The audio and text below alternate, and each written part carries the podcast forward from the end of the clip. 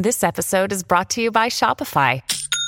Forget the frustration of picking commerce platforms when you switch your business to Shopify, the global commerce platform that supercharges your selling wherever you sell. With Shopify, you'll harness the same intuitive features, trusted apps, and powerful analytics used by the world's leading brands. Sign up today for your $1 per month trial period at shopify.com slash tech, all lowercase. That's shopify.com slash tech. Another day is here, and you're ready for it. What to wear? Check. Breakfast, lunch, and dinner? Check. Planning for what's next and how to save for it? That's where Bank of America can help.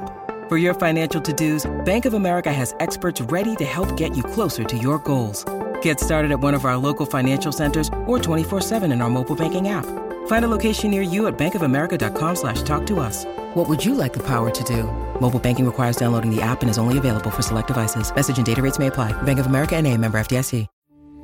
We took it all. We brought them to our land. An endless night, ember hot and icy cold. The rage of the earth. We made this curse. Carved it in the blood on our backs. We did not see. We could not, but she did. And in the end, What will I become? Senua Saga. Hellblade 2. Play it now with Game Pass. Hello and welcome. This is Colleen O'Grady, the host of the Power Your Parenting Moms with Teens podcast. This is a gathering place for moms to be encouraged, nurtured, and inspired. Also, you'll learn the latest in teen research and trends and get practical parenting tips. You really can improve your relationship with your teen and enjoy the teenage years.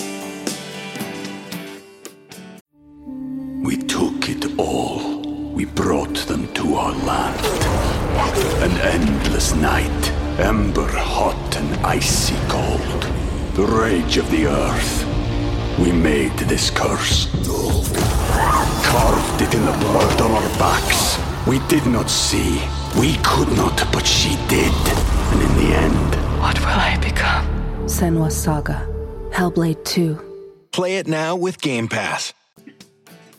Welcome back, everyone, to the 174th episode of Power Your Parenting Moms to Teens podcast. I'm Colleen O'Grady, the host of the show. I hope you are enjoying your summer and that you are getting some much needed rest and play. However, summer can be a challenging time for moms, especially right now. We are far enough into the summer that teens are bored teens have less to do. And so they are on all things digital all the time, which means more work for you. And this is why I am sharing one of my top three listen to podcasts today. Okay, I have another great guest today. Alex J. Packer, PhD, is an educator, psychologist, and award winning author of numerous books for parents and teenagers, including How Rude, The Teen Guide to Good Manners, Proper Behavior, and Not Grossing People Out. Alex is sought after by the media for his provocative commentary on manners, child rearing, and substance abuse prevention, and has led workshops and lectured widely across the United States and around the world. He received his PhD in educational and developmental psychology from Boston College and his master's degree in education from Harvard. His newest book is Slaying Digital Dragons. And you can pre order that book now, and it will be live in October.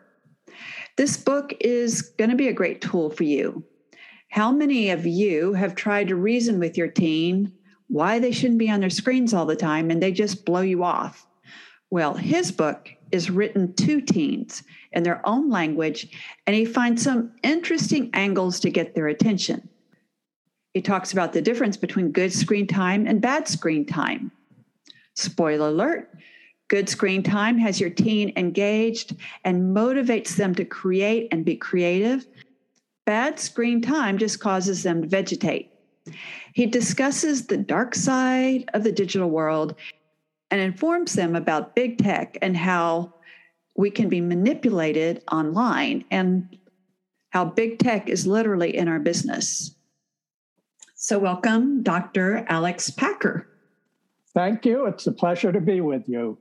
So, I just read your book, Slaying Digital Dragons. So, when is that book coming out? It comes out in October, October 19th. Well, moms, this is going to be a really wonderful book that you want to put in the hands of your teens for sure. Alex, you wrote this book for teenagers, speaking directly to them. Why did you feel this was important to do? And what is the key to getting through to young people about this issue? Well, I wrote it because I'm very concerned about the impact of the digital world on teenagers today. And I, you know, we, we tend to focus on external threats like viruses and cyberbullying and predators and sexting. And those, of course, are critical, and teens need to understand uh, the dangers and risks and how to protect themselves. But I think there are many internal threats to teenagers' lives and emotions and brain and body and psyche and relationships and reputations that we're not addressing as much as we should be. So I wrote the book to empower teenagers to take charge of their digital life. I want to make them more aware of what big tech is doing and how it affects them on a very personal level. And that's tricky territory because for most teens, their phones are their significant other. You know, it's practically implanted in their psyche. And you have to tread carefully. So I think a starting point for parents would be to realize that these devices are inseparable from their kids' lives. And to teens, online life is real life. We adults tend to think of it as a separation, but for teens, it's merged together. So, my approach to them is not to judge, not to preach, don't be moralistic, but to assume that if they have good information, they'll make good decisions. Mm-hmm. And I think teens are primed for that because there are some amazing surveys that have appeared. 40 to 50% of teens say that they feel addicted to their phones.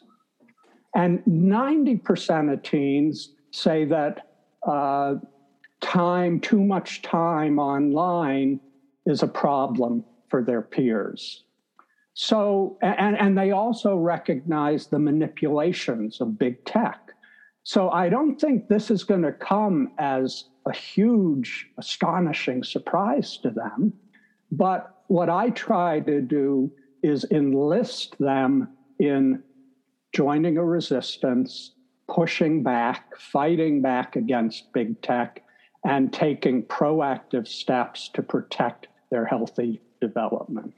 Well, I think you did a good job. It's definitely written to a teen audience. It's got a lot of snarkiness that I think that they're going to appreciate, like a almost a dialogue between you and them. That's um, that's very clever. So, in part one of your book, you talk about reflect and you give the teens nine challenges. Can you talk about some of those challenges that you give the teens? Yes. Uh, the reflect section of the book asks kids to examine and assess their own screen scene. And these are wacky challenges. They're research based. You know, a lot of them are based on uh, recognized warning signs for problematic use. But I use the device of the parody video game to make it kind of wild and funny. And these challenges ask kids to see if any of the warning signs for problematic use apply to them. And nobody's watching, no one will know their answers except the teen, him or herself. So I'm really encouraging them to be self aware and honest. So, warning signs would be one of the challenges. Then I ask kids to examine how much time they spend on different apps and platforms. And I do that in two ways. First, I ask them to list them and make their best guesses. And then I encourage them to use screen time trackers to get actual counts of how much time they spend. And usually there's a big gap there. They spend more time than they think they do. And then I, I want them to consider how different apps make them feel. You know, some apps may be toxic for kids. I mean, social media, for example, and we can get into that if you wish at some point. But um, for many teens, the time they spend is somewhat addictive. It's a compulsion almost. The, the fear of missing out, the barrage of notifications, I mean, and I'm not holier than thou. I think in the book, I am self deprecating. And I say, if I have my notifications on and I hear the ping, no matter what I'm doing, I look for the notification. So there are a lot of tricks and tips we get into later in the book. I ask kids to figure out what their triggers are and what their phone habits are. Do they sleep with their phone on? When they're feeling bored, do they turn to their phone? And identifying these uh, triggers and habits will be key for later in the book when there's a guided self intervention kids can take to reset their digital lives. It's not preachy. You're getting them curious about themselves and their uses of the digital stuff, their screen scene, as you would put it. Exactly.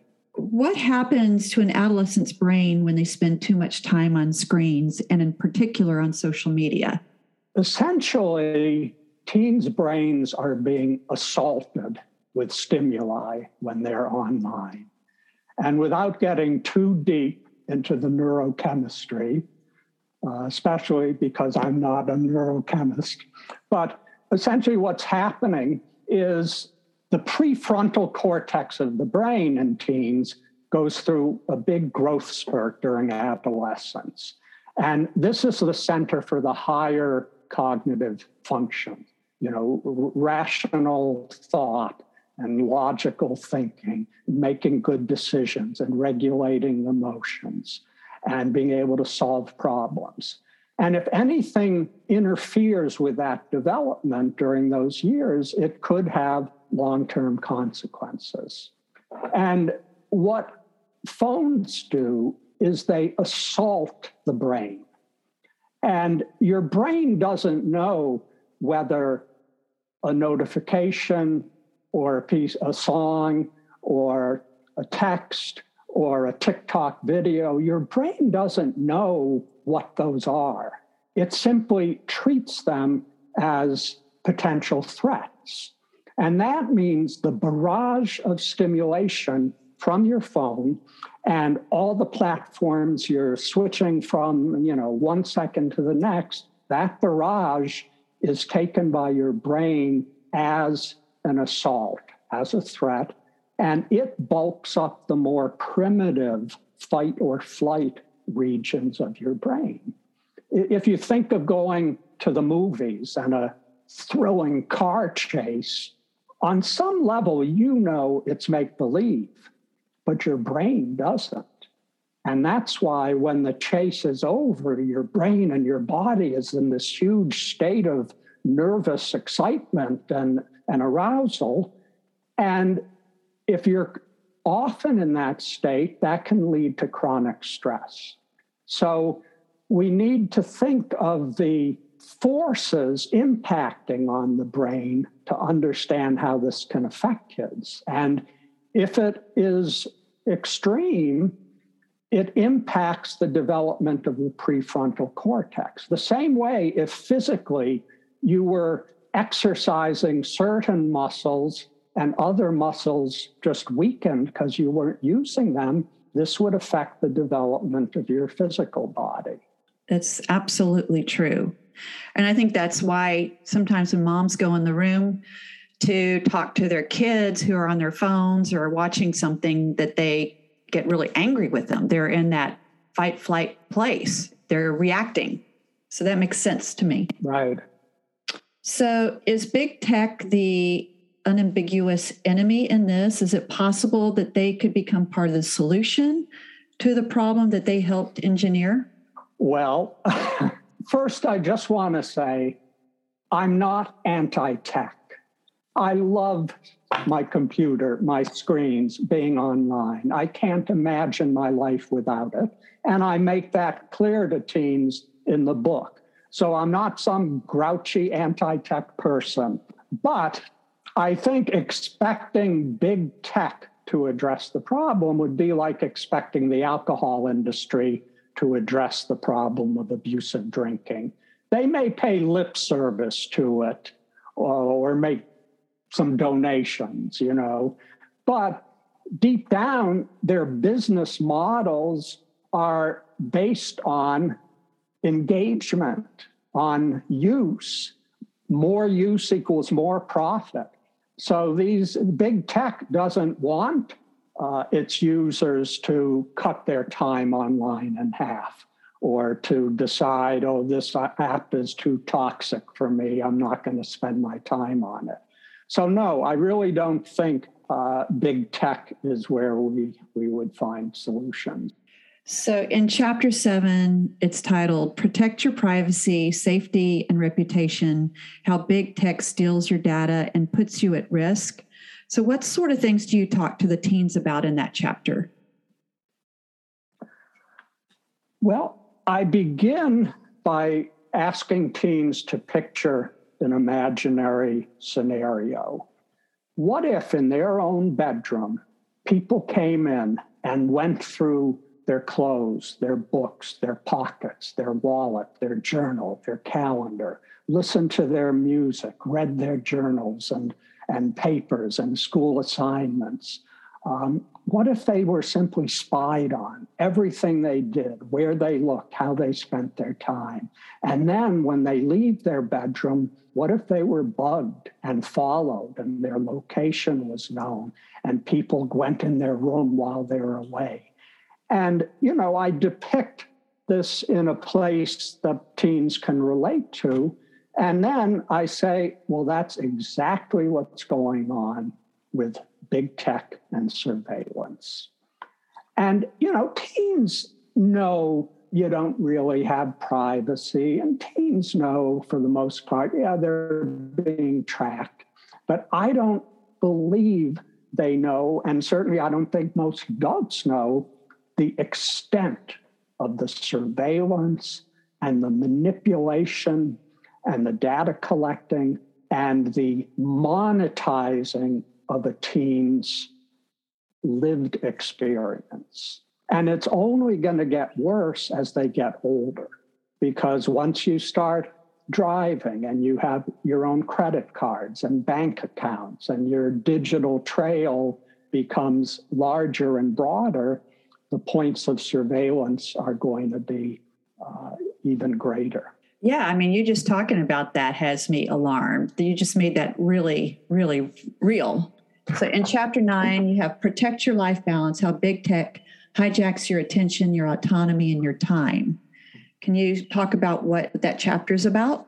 Yes. The business model of big tech is based on getting your eyeballs. They want to engage your time. They want to manipulate it, to control it. And it's not going too far to say that in many cases, certain video games, platforms, apps are actually using your brain chemistry and human nature to try to addict you to the site. The more time you spend there, the more profit they're going to make. And one of the ways this occurs is by their algorithms focusing on the types of things that are most likely to get your intent, uh, your attention, to keep you engaged. And those tend to be, research has shown that those tend to be the things that arouse rage and negative emotions. Mm. That's why false news stories, conspiracy theories, misinformation, that's why those are spreading so far and so wide. That type of information spreads six times faster online than truthful information. So these algorithms are not truth driven, they're profit driven. So if that means spreading false news and polarizing conspiracy theories and things that'll get you angry, if that's what's going to do it, that is what they're going to be putting in your feeds and in the recommendations.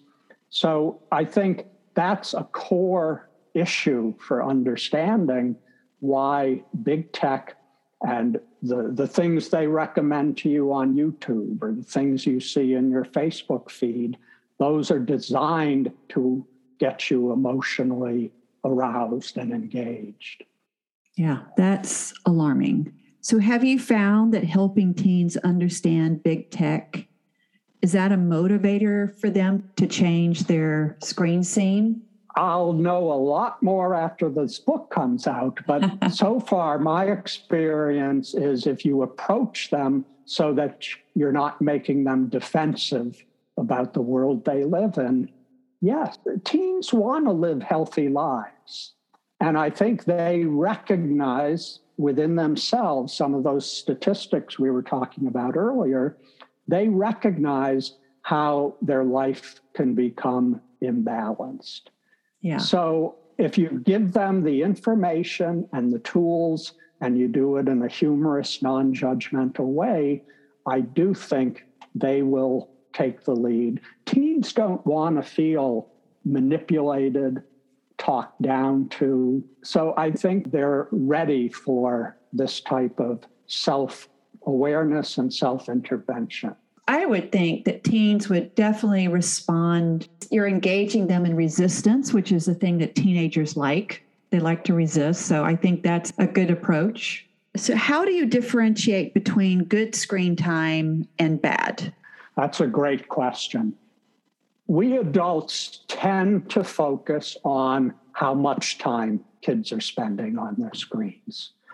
And that's important you know, if you do anything for, say, nine hours a day, which is the average amount of time teens are spending, it's going to affect you, even if what you're doing is uh, noble or healthy or uh, contributing to your growth and uh, you know the goodness in the world. You're still experiencing the world through a screen for nine hours a day which means you're not doing other things uh, offline.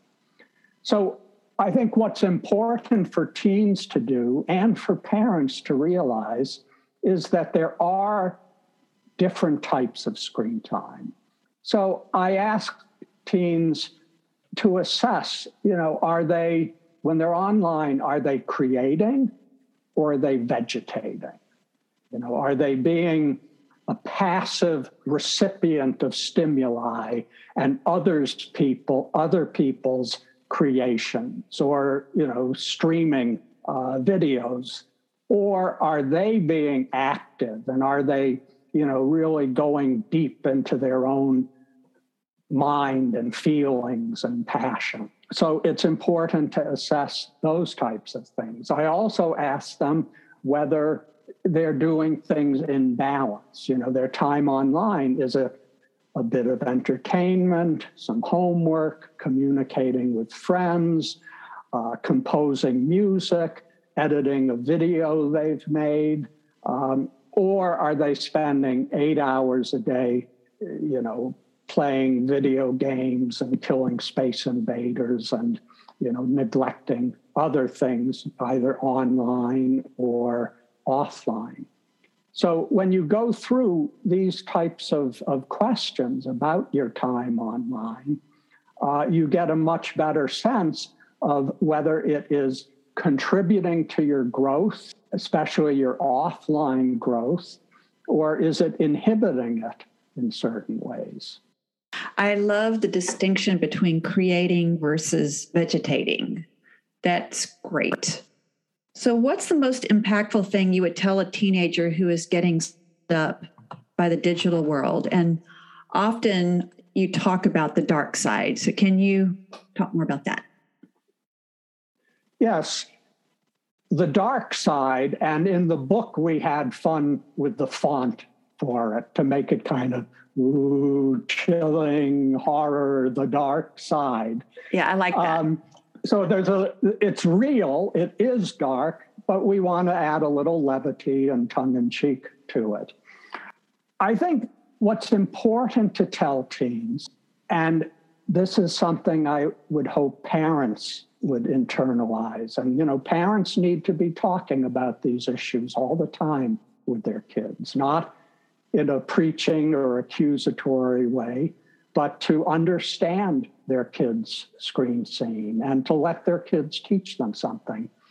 But I think it's very important to get across the idea of mindfulness to teens. Lead an examined life.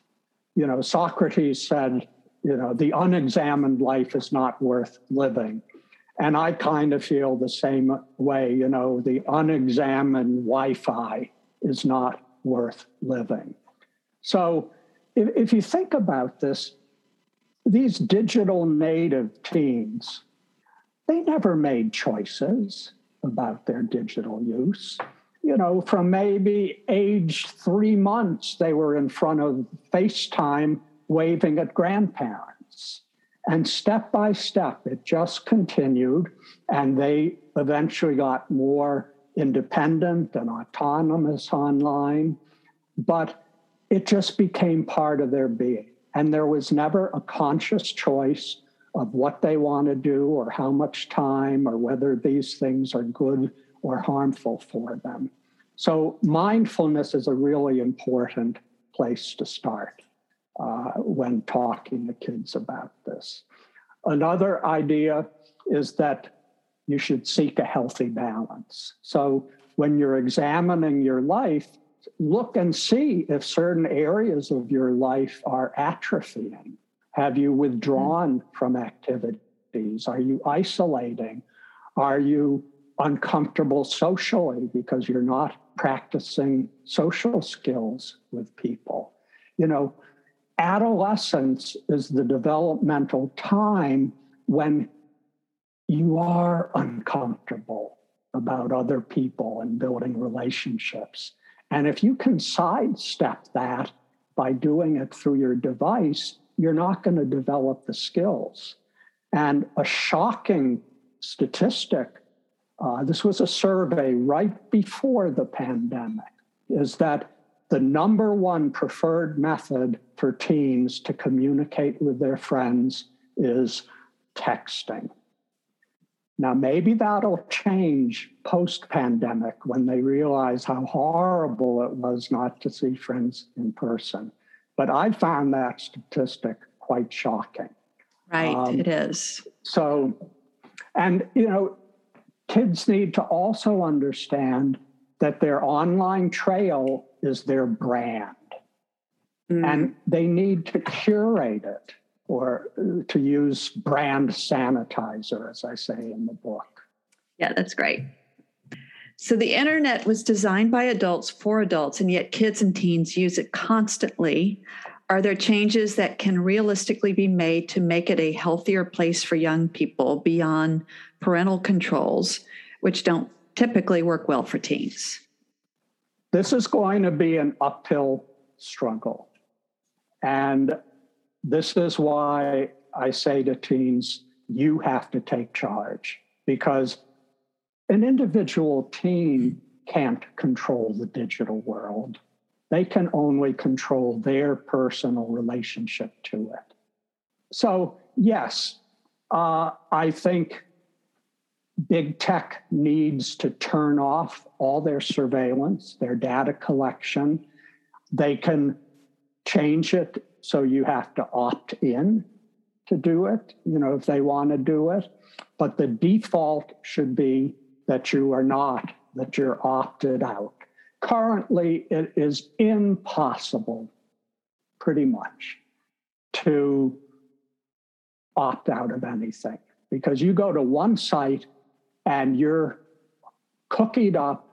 They may have 600, 700 partners who are now also following what you do. And if you want to opt out, you may have to go to every single one of those 600 partner sites to do it. It's designed to make it impossible. Wow. So I think regulation is certainly uh, an important an important way of, of dealing with this. And I think schools need to uh, be very aware of what their digital policies are. Some of the free platforms some schools may use are following kids. Mm. Uh, so we just need to be much more hyper conscious of the impact all this is making on not only individual teenagers, but on our, our culture, our, our national harmony, our democracy, on truth and reality and civil discourse. You can draw direct lines between the business models of big tech and social media and what's happening in our country these days. Right. Yeah. Woo it does get a little dark at times, you know, when talking about these things. Yes. And I try to lighten it up for teens, but teens care about these issues. They care about democracy and voting rights and systemic racism and climate change. So I think we do them a disservice to think, oh, all they're interested in is Snapchat and TikTok videos. And I think if you make those connections, teens will make more enlightened decisions. I agree. So, more on the upside here. So, in chapter 11, which I thought this is very clever, you said, give yourself an appendectomy. So, can you tell moms what that is and kind of how you guide the teens to have their appendectomy in that chapter. Yes, an appendectomy is a self guided intervention teens can make to reset their digital lives. And it's based on, you know, there's sort of a process through the book where beginning with the reflect section you learn all about your screen scene. And then in the middle resist section, you learn all about the specific ways big tech may be harming your, your growth across many different domains body, brain, psyche, relationships. And then in this final section, reset, you learn all about giving yourself an appendectomy. And it's really a process that allows the team to create a plan. Because once you have a plan, you're much more likely to follow through. So I ask teams to uh, go back and examine the intelligence they've collected about their screen scene, and then to choose just one goal. That's so that they don't get overwhelmed if there's tons of things they realize they want to do something about. Just one goal. And I lead them through a process where they identify the goal, they understand through questions I ask, and they fill out in a template. And all the templates will be downloadable from the publisher's website. They understand why they've chosen that goal. And then I ask them to create a support team, you know, their support squad, people who will be there to support them either emotionally or practically. I mean, let's say they want to give up a certain app for a day, a week, a month, forever. They may need practical and emotional help to accomplish that. And then there are questions that guide them to create the actual plan they're going to make, the timing of it, the steps they're going to need to take. Maybe there are people they need to alert, and then to select the tools that can help them. So a tool might be turning off notifications, or uh, a tool might be moving certain apps off of their home screen. You know, there are many, many tools to help them stay serene, stay motivated. Uh, the appendectomy asks them to identify their risks, their triggers, the temptations they think they might find. So then they can plan alternative activities, they can know what countermeasures they want to use. Uh, they will uh, create rewards for themselves because this is going to be, it may be very challenging and difficult. So, of course, they should create incentives and then identify how they're going to monitor their progress. What types of uh, measures will they use to know how they're doing? And there's even a troubleshooting section that lists a lot of possible things that might uh, go wrong or you know get in the way of, of their their progress and how they can uh, address those things. So it's a fun chapter, and I think the key is to just start narrow, defined with one goal, and once they accomplish that one goal, they can then come back and do a second goal. Yeah, yeah. Yeah, and you have a lot of great forms in the book. I don't know how many, but you have a ton. So they're very useful that teens can actually fill out.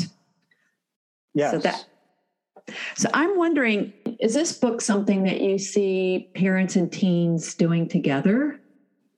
Like almost like parents could be doing some of the same stuff. Like parents could be doing their own app appendectomies. Absolutely. An entire family could do a family appendectomy. Um, I mean, I think a secret is that a lot of adults will enjoy the book and learn a lot about their own screen scene because yes. I, I'm not in denial that many of their parents may be equally addicted and influenced by big tech and do a lot of things online that they'd rather they you know not be doing. So it, it's a way if parents just want to have a bit more fun with the process of intervening on their own use the book certainly works for them. I think a wonderful approach would be if a teen did his or her own individual appendectomy while a parent did one and then they could offer mutual support.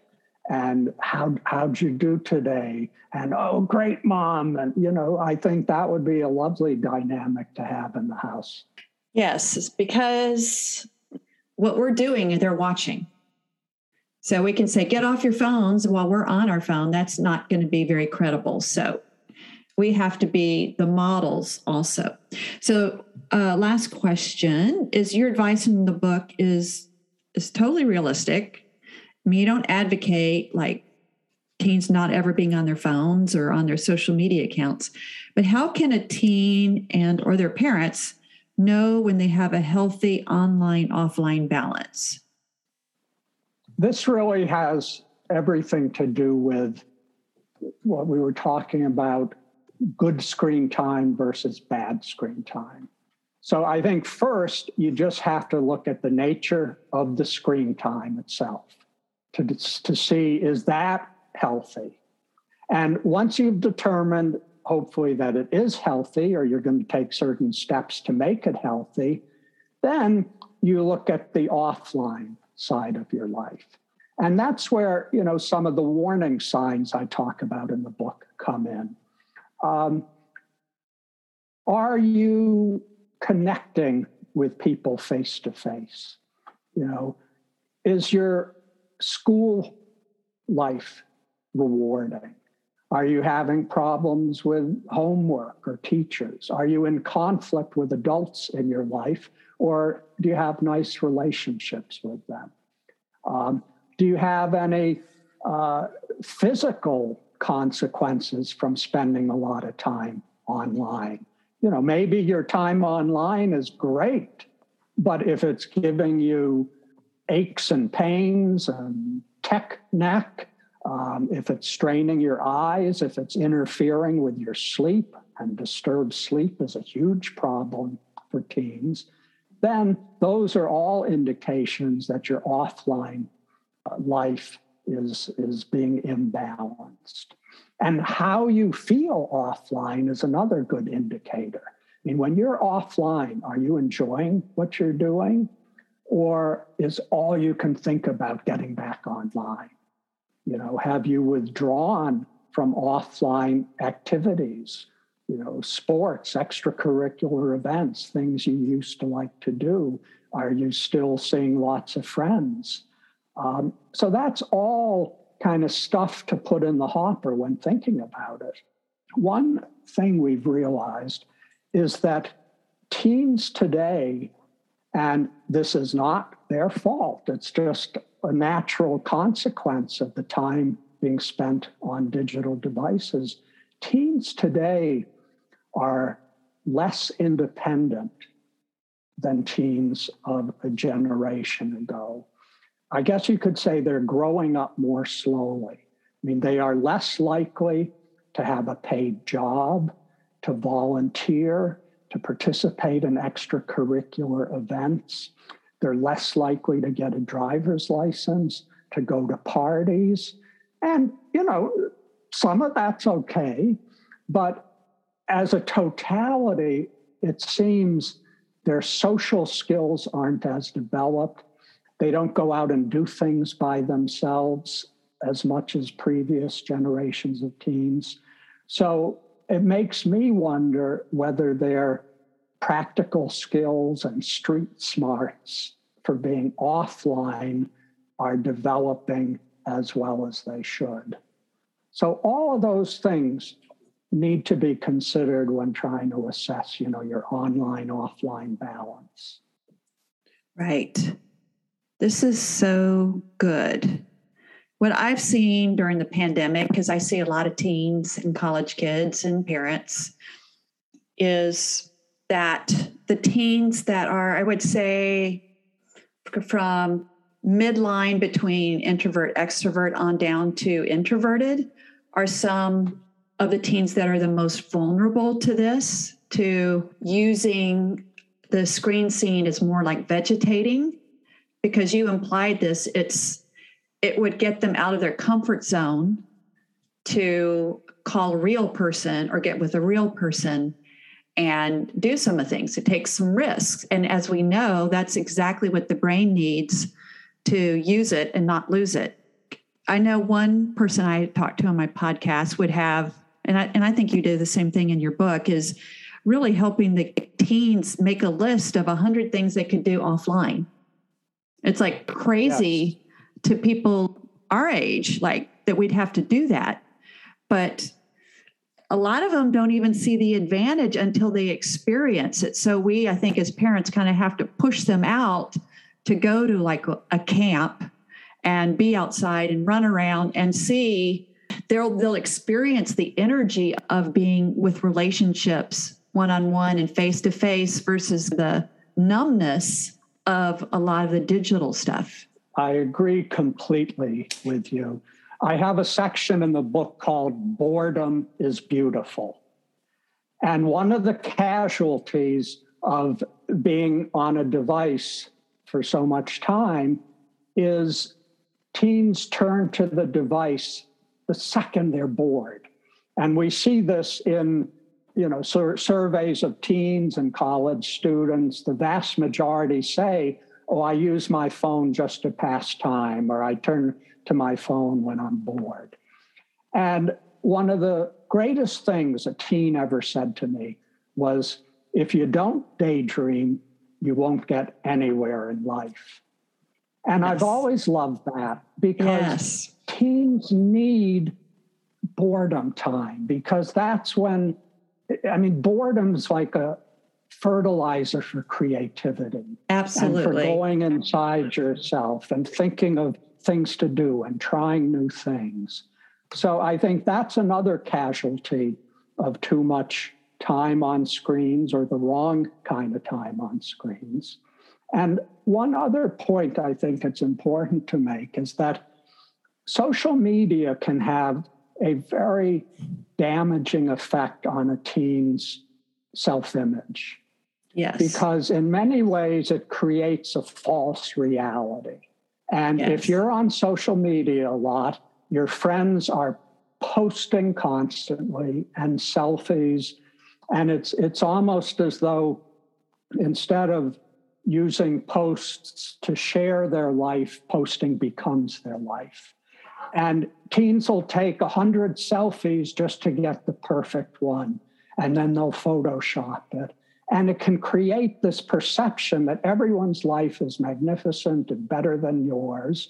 And if you are, as you were mentioning earlier, maybe a teen who's a bit lonelier or has lower self esteem, you're going to internalize that and you're going to get into self defeating thoughts and negative thinking. Uh, so that's something also I spend a lot of time talking about in the book, so that if teens have fallen prey to that, they can recognize uh, the warning signs and, and do something about it. Absolutely. I talk about you're preaching to the choir. this is this is really good. So I love at the end of your book you have a My Resistance Manifesto. And if that's okay with you, I'd like to read it. Absolutely. This manifesto was created, let's say, by what I call the texting kid throughout the book. And the texting kid is constantly interrupting the book with snarky comments and questions as a, and is meant to stand in for readers and maybe uh, comments, questions, defenses they might have. So at the end of the book, this texting kid, having learned everything, puts together this manifesto, which is contributed. This book is clever and informative and fun to read. So, parents, you're going to want to get it when it comes out in October. All right, so I'm going to read it. So, it's My Resistance Manifesto. I will join the resistance against big tech by taking charge of my screen scene. I will lead an empowered, examined life, always thinking for myself. I will reflect on my digital life, resist any negative forces, and reset my life balance. If anything gets out of wackadoodle, bet you like that one, I will use my screen time to do good things for myself and others. I will maintain a healthy balance between my online and offline lives. I will protect my body, brain, privacy, reputation, schoolwork, sleep, and psyche from big tech meanies. I will resist the shallow, nasty, and judgmental aspects of social media. I will resist negative thinking. I will, without being a super supercilious, supercilious. okay. Okay, gotcha. Supercilious jerk about it. Try to create more than I consume. Like that word, supercilious? yes, I do. I will stay away from platforms that make me feel bad. I will post to share my life and not let posting become my life. I will be an offline adventurer and look for opportunities to swash my buckle. I will use my time on screens to benefit my relationships, personal growth, and future options. I will be alert to the lies, misinformation, and biases found online. I will listen to my gut and watch out for warning signs. I will use the reset plan as a tool to improve my screen scene or other areas of my life, I will pause before acting to think about the consequences of anything I do online. I will respect other people's privacy and feelings and not use my phone to hurt or embarrass them. I will leave a digital trail of flowers, not turds. That's for you. I will always remember that the most powerful app is my brain. I think it really sums up what I hope teens will get from the book. Yes. So, how can moms contact you? Uh, so they could contact the publisher, Free Spirit Publishing, uh, and of course on the, the online websites for the book. And uh, I can be contacted through my website of alexjpacker.com. Okay, great. And I'll put that in the show notes. So, Alex, this has been wonderful, such great information. And as a fellow book writer, I want to thank you for all your hard work to put this book together. Thank you, Colleen. It's really been fun to be with you. This concludes this week's episode of Power Your Parenting Moms with Teens podcast. If this podcast has been helpful, I would absolutely love it if you could go to Apple Podcasts and leave a five star review. This makes it easier for other moms like you to find the support and encouragement they need. Also, my award winning best selling books, Dial Down the Drama, Reducing Conflict, Reconnecting with Your Teenage Daughter, and my newest release book, Dial Up the Dream Making Your Daughter's Journey to Adulthood the Best for Both of You. You can find both of these books wherever books are sold. And you can find other great resources and contact me at ColleenO'Grady.com, and that has two L's and two E's. This podcast is a part of the C Suite Radio Network. For more top business podcasts, visit c-suiteradio.com.